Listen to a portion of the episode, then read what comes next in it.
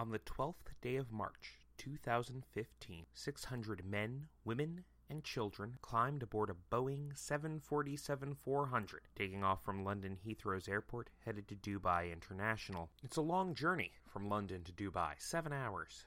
People were settling in for a fairly arduous but comfortable trip. Seated among them were doctors, lawyers, professionals, business people, teachers, at least one politician, a uh, town councillor for Hertsmere in the UK. Shortly after takeoff, it became apparent that there was a problem. They attempted to solve this issue as quickly as possible. They found that they could not, for the safety of the crew and the passengers and everyone on board. After 30 minutes, they turned back and landed again at London Heathrow. You see, someone, shortly after the plane took off, went into the restroom at the rear of the plane and made an incredibly horrible duty. An expulsion of human waste so horrifying, so awful, that the plane was forced to turn around and go back home. That's right, we're talking about a poop. The people on board were apparently overcome with nausea. This one person had created a stink so powerful it was threatening to overwhelm the plane. The pilot took the extraordinary step to call the entire senior cabin crew into a bathroom to see if they could deal with, and I quote, the liquid fecal excrement that was causing the overwhelming smell. Because once that smell is permeated, there's no getting rid of it. A Boeing 747 400 is a large, very expensive aircraft. We're talking about something worth 250, 300 million dollars. Over 50% of the air on board is recycled, no matter how long the flight goes on. That means once that stink gets in there, it's never getting out. And it wasn't just the smell. So much matter had been deposited into the restroom that the toilet was overflowing. They couldn't physically get rid of it all. They didn't have the cleaning equipment necessary. Which makes you wonder all sorts of things about the human being that committed what Vice would later call that toilet crime. When they landed at Heathrow, the people on board were allowed out went out in a rush, and I cannot imagine the relief of that first person who got off of the plane. Can you imagine being trapped in a confined space with the same awfulness just being recycled minute after minute after minute, somehow getting more powerful with every shuddering gasp that you take? You can't escape from it. It's everywhere. You're trapped. And if you were to complete that journey to Dubai, you know that 90% of the people on board are going to be vomiting into those fun little bags they put next to the safety instructions in the seat back in front of you. Knowing that you're out of that situation, even if it's a huge setback, even if it's 15 hours until the next flight, as it was for the people on this particular British Airways flight, even knowing it's going to be 15 hours, you have to think getting out of that situation is the ultimate relief. That's how I imagine Sean Spicer feels right about now. This is the show.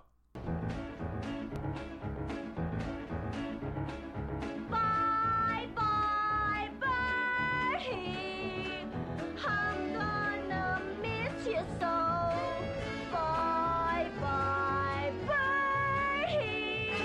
Why ya have to go? Welcome to Republican in Exile, a half hour exercise in self torture where I, your deeply dedicated and defiantly deranged host, attempts to struggle through another week of terrible noise that bleats out of Washington like a 40 story boombox playing Coldplay remixes produced by a 14 year old dubstep enthusiast. I'm Matthew Hedge, and this week we're going to be going over a series of really repulsive events that have left me oh so frustrated and caused me to drink heavily. Speaking of which, this week I am drinking a champagne substitute that was produced in New Mexico called Gruet.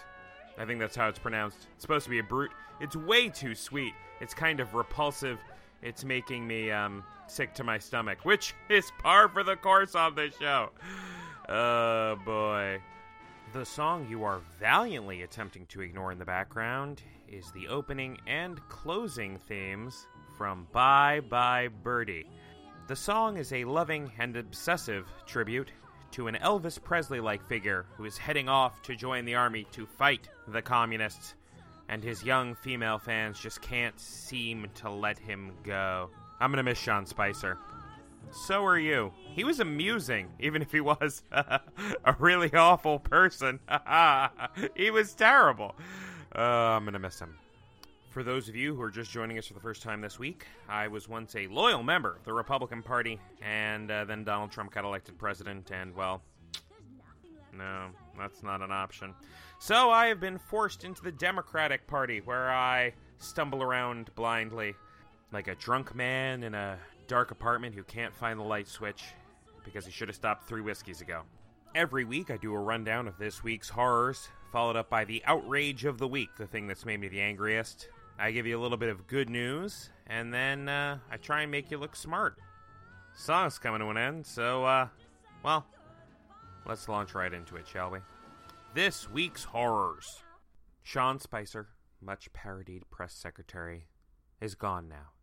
He has resigned, and he will no longer be gracing us with Melissa McCarthy worthy performances where he lies through his teeth repeatedly about things the president has obviously said, which Spicer claimed he did not say. I'm going to miss the guy. His enormous potato face made the whole thing seem, well, just a little bit more like a joke and not the terrifying nightmare from which I cannot ever awake.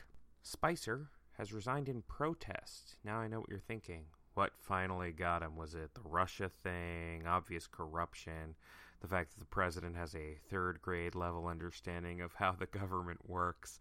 nepotism, talking about women inappropriately, the failure of the health care bill, uh, five billion other things that might be. No, no, no.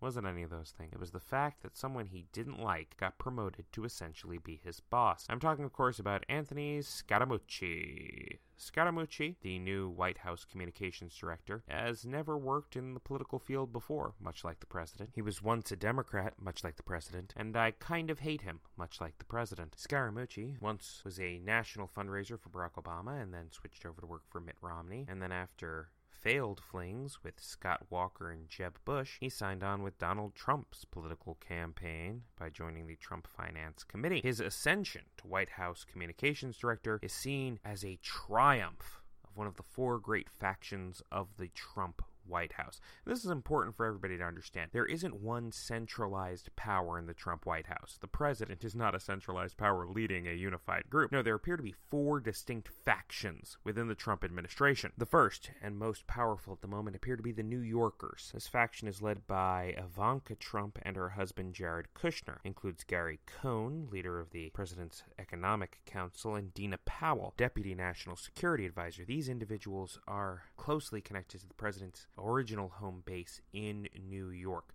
They tend to be fairly moderate, but they also tend to be fairly, well, kleptocratic. They don't quite understand how the government works, and they are more than willing to bend the government to their will if they need to. Scaramucci, a former Goldman Sachs investor, is absolutely a part of this New Yorker group. But they are not alone. There are also the Bannonites, the nationalists, those who follow Steve Bannon and his closest ally, Stephen Miller, formerly one of Jeff Sessions' lackeys, now promoted to a position where he can, well, write things like the Muslim ban that took effect not too long ago. Outside of the Bannonites, we have the ex-RNC members, Republican National Committee, essentially those loyal to Reince Priebus. Sean Spicer was a major member of this faction. He's gone now, pushed out by the New Yorkers. Finally, my favorite group, the Axis of Adults. The grown ups in the administration. Talking, of course, about the Secretary of State, Tillerson, Secretary of Defense, Mattis, Secretary of Homeland Security, Kelly, National Security Advisor, H.R. McMaster, and CIA Director Mike Pompeo. They, like the RNCers and the Bannonites, are losing the battle for the president's very limited attention span against the New Yorkers, and of course the president's own mercurial, ever changing whims. It is against this background that our beloved Spicy has fled. What will become of him? Will he hide under a rock in shame? Will he end up with his own show on Fox News? God only knows, but I will tell you this Spicy, get some help. Talk to someone. You are the literal definition of the word pathetic, in that your life seems so awful. I actually feel bad for you, even though I shouldn't. I mean, I still objectively hate you, but even I feel bad for you. Go somewhere where there's fresh air, somewhere where you can be happy. Heck, uh, go to Disneyland. No one will notice you there. They'll just assume that you're malfunctioning animatronics. Well, the Affordable Care Act repeal failed, and then after it was done failing, it failed again. And then it failed a third time. And then they talked about it failing a fourth time and decided the chance for failure was too high, so they didn't do anything about it. Mitch McConnell kind of looks like a butt now, huh? He, like everyone else in this government, has been sucked into the vortex of toilet stink that is the Trump administration. We are trapped on this flight, and unless we figure out how to turn it around, nothing's going to be good for anyone involved. Mitch McConnell had great dreams of successfully passing a new health care plan. That's never going to work. Donald Trump doesn't know how to guide that principle through. If Jeb Bush was president, this thing would have passed. If Mitt Romney was president, this thing would have passed. If Marco Rubio, if Ted Cruz, if it was any other quote unquote Republican president, this thing would have sailed through the United States Senate. But Donald Trump is really, really bad at his job, so it's just going to keep failing until McConnell can figure out a way to bribe enough people to vote for it.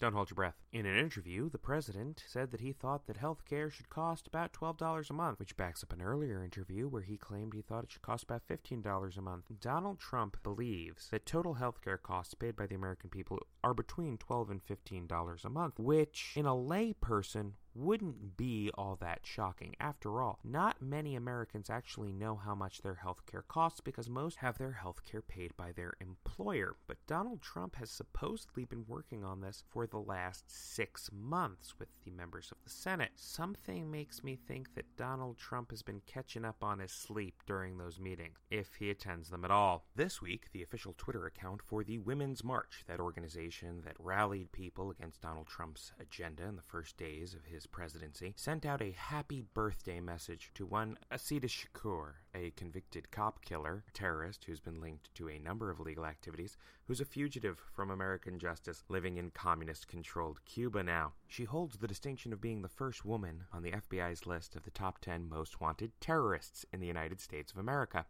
And of course, the Women's March tweeted her a happy birthday. This horrifying event was first brought to my attention by Jake Tapper of CNN. He, the professional thorn in the side of Donald Trump, when he tweeted out that the Women's Rights March had celebrated the first woman to be on the list of top 10 most wanted terrorists, he asked if anyone on the progressive left would be condemning this message. One of the leaders of this organization, Linda Sarsour, responded that Jake Tapper, by attacking the Women's March, had joined the ranks of the alt right, which would be funny if Linda Sarsour wasn't so stupid. I've done some digging into this woman, and she seems like a genuinely awful pile of human trash but I have seen no condemnation of her. Which brings us to the thing that really makes me upset about this the left's disquieting ability to forgive terrorism if they believe that individual is fighting for a just or worthy cause. See also Oscar Lopez Rivera, Cause Celebre, not too long ago. Oscar Lopez Rivera led a terrorist organization that blew up several buildings in Chicago and killed an awful lot of people in the name of Puerto Rican independence. He never apologized for that. He was offered a pardon by Bill Clinton. If he only repented,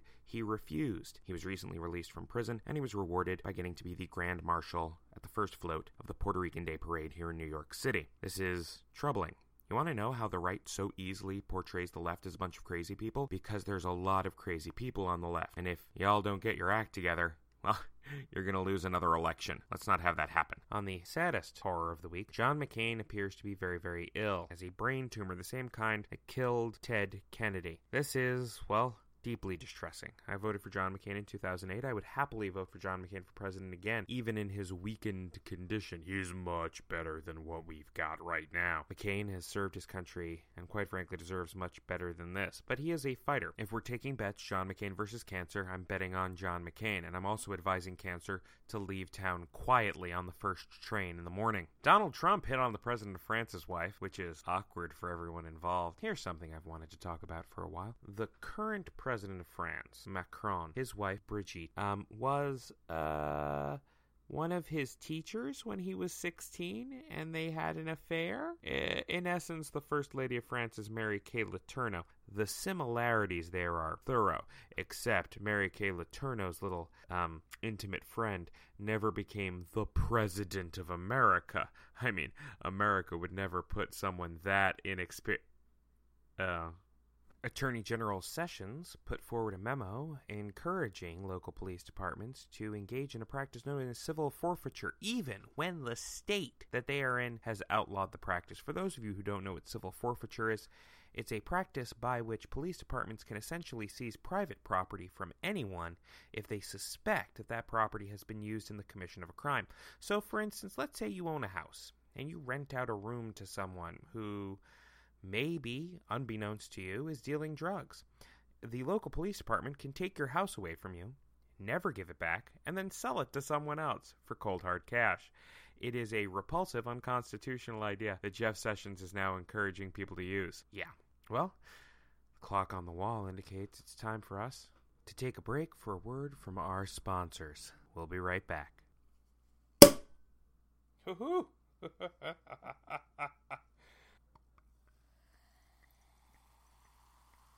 And so we come to the outrage of the week. This week it is a tie between an interview Donald Trump gave in the New York Times and the spiraling horror that is the investigation into the president's ties to Russia.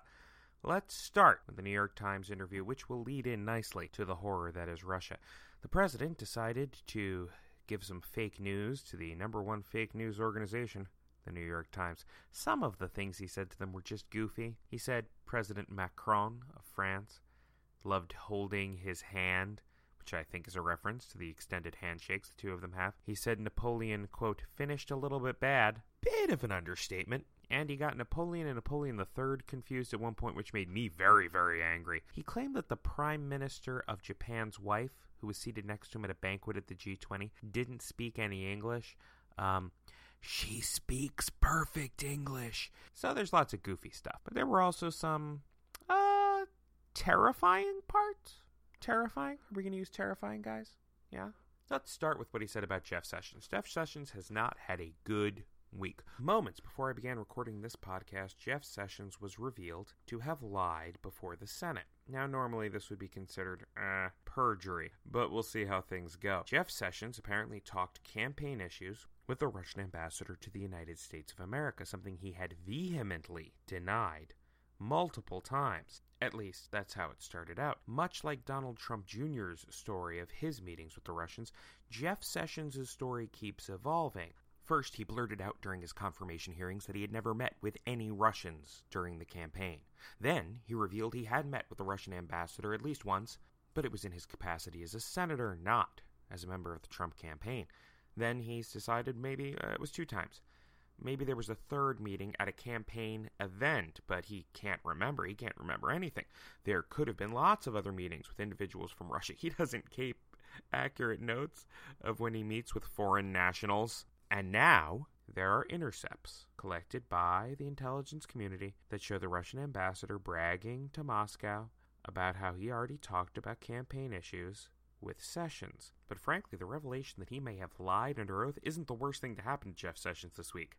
In that interview, Donald Trump claimed that, quote, Sessions should have never recused himself. If he was going to recuse himself, he should have told me before he took the job and I would have picked somebody else. If the president only knew you were going to follow the law, he wouldn't have appointed you to enforce the laws.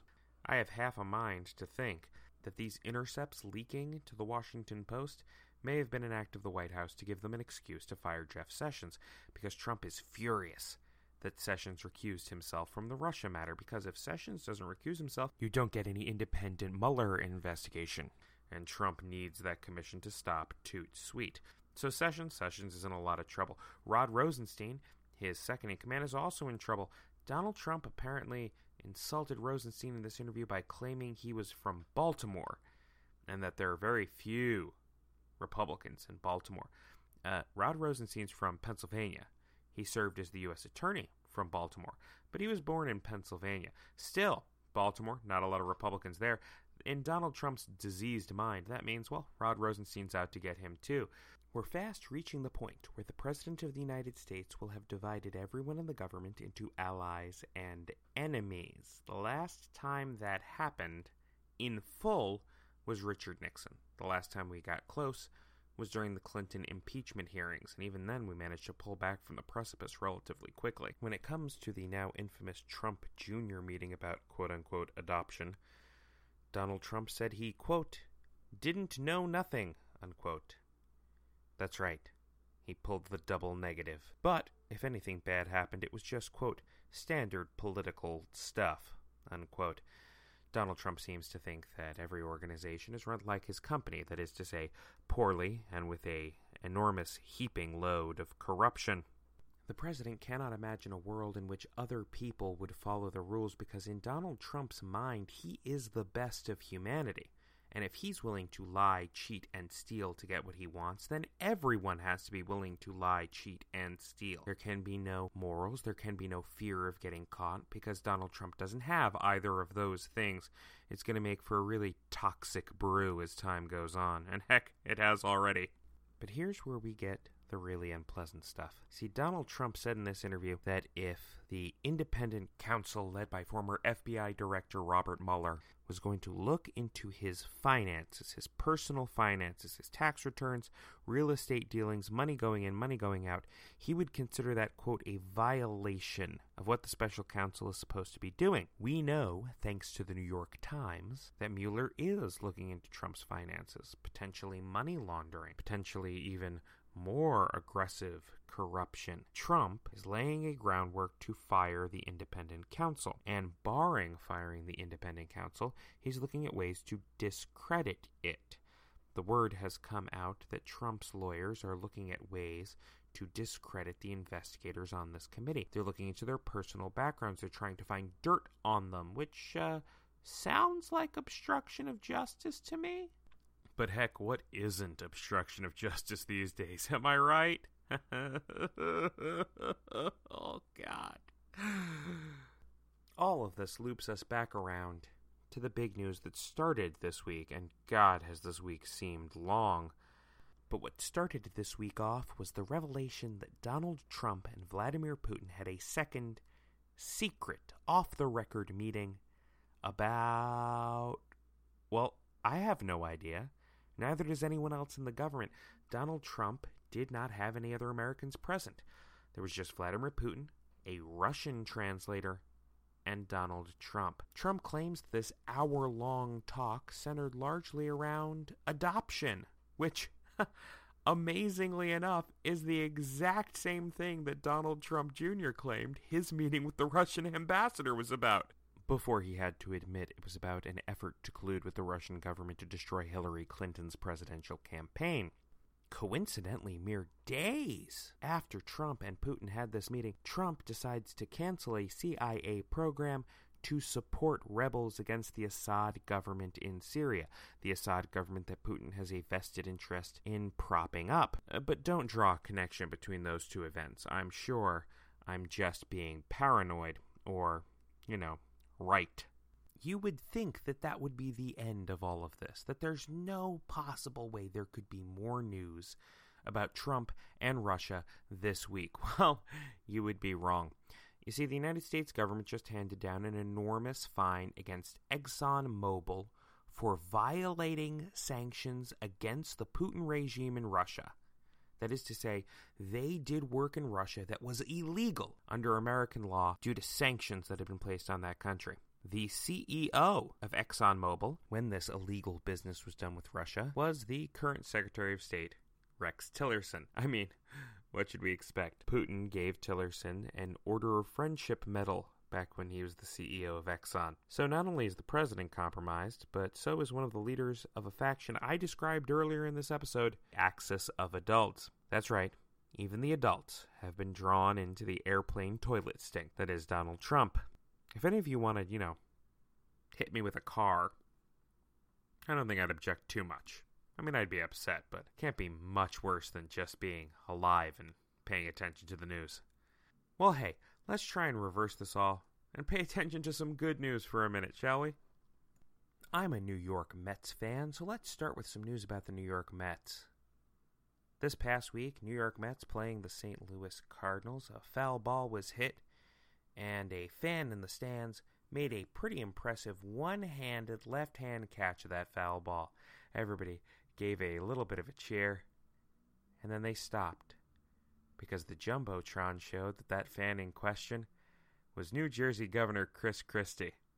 And as soon as the fans in the stadium realized that the much loathed New Jersey governor is the one that caught the ball, they booed him and they yelled things and they cursed. Oh, Met fans, I love you so much. So very, very much. On a more serious good news note, Donald Trump has announced a new ambassador to Russia. That's right. Hold your breath. I'm talking about Donald Trump and Russia in the same sentence, and it's in the good news section of the podcast. You see, he's picked Jon Huntsman as the ambassador to Russia. Now, I love Jon Huntsman. He's the former governor of Utah. He served as Barack Obama's ambassador to China. He's a Republican with a reputation as a moderate, someone willing to reach out across the aisle and make deals. He ran for president in 2012. I gave him money, so I'm not entirely uh, unbiased in this affair. But Jon Huntsman is about as good as Donald Trump is going to get an ambassador to Russia. He's already accustomed to working with semi hostile powers, and he actually stands a chance of getting appointed by the Senate as an ambassador to a country that Donald Trump has uh, shady relations with. It's a good pick. It's probably the only pick Donald Trump had to make. Although, I will say this when the Trump administration sent out that press release, uh, they did spell his name wrong. So there's that. Well, let's move on to our final segment how to look smart this week. This is the time in the show where I give you a little prediction of the week's events so that you can try and go around the office and look like not an enormous idiot. Here's what I'm going to tell you for this week. This week, Jared Kushner, president's son in law and close advisor and leader of that New York faction in the White House, is going to be testifying before Congress about all sorts of shady dealings, about the Russia affair, about everything near and far. Kushner this week had to update his financial disclosure form. You see, it seems that he lost $100 million beneath the couch cushions and forgot to tell the government it existed. Kushner's hearing should be uh, interesting. Look for details of it to leak to the press. Well, I would assume before the testimony even starts. It's going to be uh, intense. Additionally, Senator Grassley of Iowa said that Donald Trump Jr. will testify before his committee, even if he doesn't want to. He'll subpoena Donald Trump Jr. Heck, he threatened to send U.S. Marshals after him. I want to be clear Chuck Grassley's a Republican. A Republican senator is threatening to send U.S. Marshals after a Republican president's son. That's a big deal. We'll see how far that goes. Well, that's it for this week's Republican in Exile. A special thanks to my producer Jonathan and to ACAST. Remember, ACAST for all your podcasting needs. ACAST making good stories great. If you would like to contact us, we are RIE Podcast at Gmail, RIE Podcast on Twitter, and Republican in Exile on Facebook. If you have any questions, comments, concerns, queries, send them to me. Email us. Send me a tweet. God, I hate that phrase. Send me a Facebook message. I will respond to your utter madness with utter madness of my own much like last week, I'm going to be guesting on Hailing Frequencies this week. So go ahead and look that up. Star Trek The Next Generation, me talking about things that make me happy instead of angry. It's a an enormous switch. Hailing Frequencies, wherever fine podcasts are podcasted. Hey, you want to write us a review? iTunes? Give us five stars. Use the word mellifluous somewhere in there. Until next week, try not to die.